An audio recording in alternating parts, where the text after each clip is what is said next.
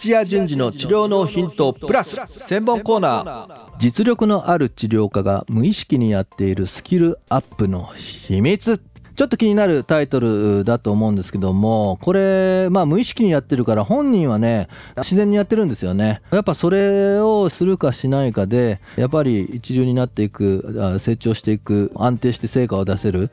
その域にね、いけるかどうか左右してくるんじゃないかなというふうに思います。え今日の話は多分1、2人目の新人から、まあ迷える中堅、あるいはもうベテランの域に入ってる方、皆さんにためになるような内容ではないのかなというふうに思います。思いますが、まずね、治療科で、えー、この域、実力のある治療科は、もう患者さんに対して、えー、誠実に真剣に向き合ってる方が多いです。ここの部分がね、ちょっと横島な感じで、まあ、店の数字だったりとか、そんなにね、実は自分は治療好きじゃないよとか、っていう形で、この絵の姿勢が全然こう違ってくるんですけども、あの、そんな治療家は、やっぱり実力のある治療家が本当にね、もう謙虚ですし、自分が知らないことを知っているというね無知の知っていうことをよくよくこう言い聞かせながら多分行動してるからだと思うんですけどもとにかくよく調べたり聞いたり何かいい方法がないかということで試したりまあ人のタイプによって違いますが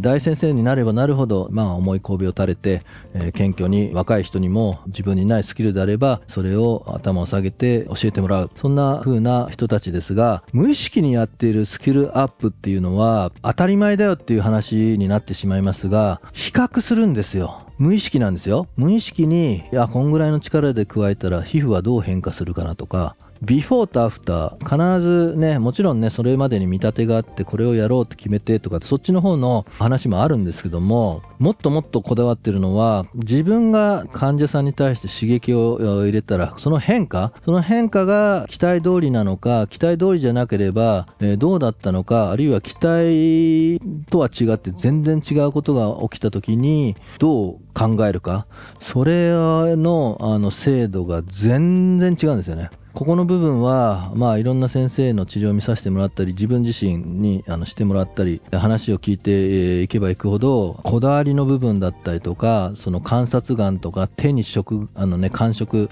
あの手の感触ですねが鋭い人とかタイプは違うんですけどもいずれのところでもどっかねオールマイティじゃなくて手の感覚でその違いを探ってたりとかこうそこの見た目をすごくこだわってやるとかちょっとあの人それぞれちょっと違うんですけどもその比較をねみんながやってるんですよね。で比較なしにして自分のスキルアップはないできないですのでそれを頻度を多く常にやるたびにまあ本人は比較してるっていうふうに思ってなくて自分のスキルがちゃんとうまくいってるかどうかのチェックだというぐらいな感じだとは思うんですけども毎回の治療でチェックをしてそこも意識してないと思うんですけども自分の治療スキルを上げよう精度を上げようって言ってやってたらそれはね毎日毎日成長して1日1週間1ヶ月1年経てばもう全然別人となることなのでここの部分が本当とねあの実力のある地上化すごく違うなという話でございます。はい。で、ですので、ね、皆さんね、これ当たり前だって言って私のスクールで何百人と教えるんですけども、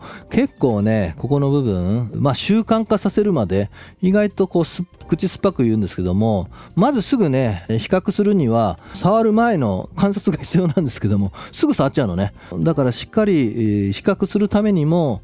触る前の状態を見てから、それから触って、それから比較するというこの3つであの成り立ってますんで意外とねこう半年とか人によって1年かけてはいじゃあアフターちゃんと見なよ見なよとかって後からねあ忘れた忘れたっていうのを1年経ってもまだ忘れてんのかみたいな、え感じでこれあのできない人はすぐ忘れちゃうんですよね。はい。なのでねこれが習慣化させるまでもう気をつけて気をつけていつもやる前ねチェック。でやってやった後チェック。これは習慣になるまで続けていただければなというふうに思います。はい、えー、今日はね、実力のある知力が無意識にやっているスキルアップの秘密でということで話をさせてもらいました。是非簡単なことですので、今から是非始めていただければというふうに思います。はい、以上になります。いってらっしゃい。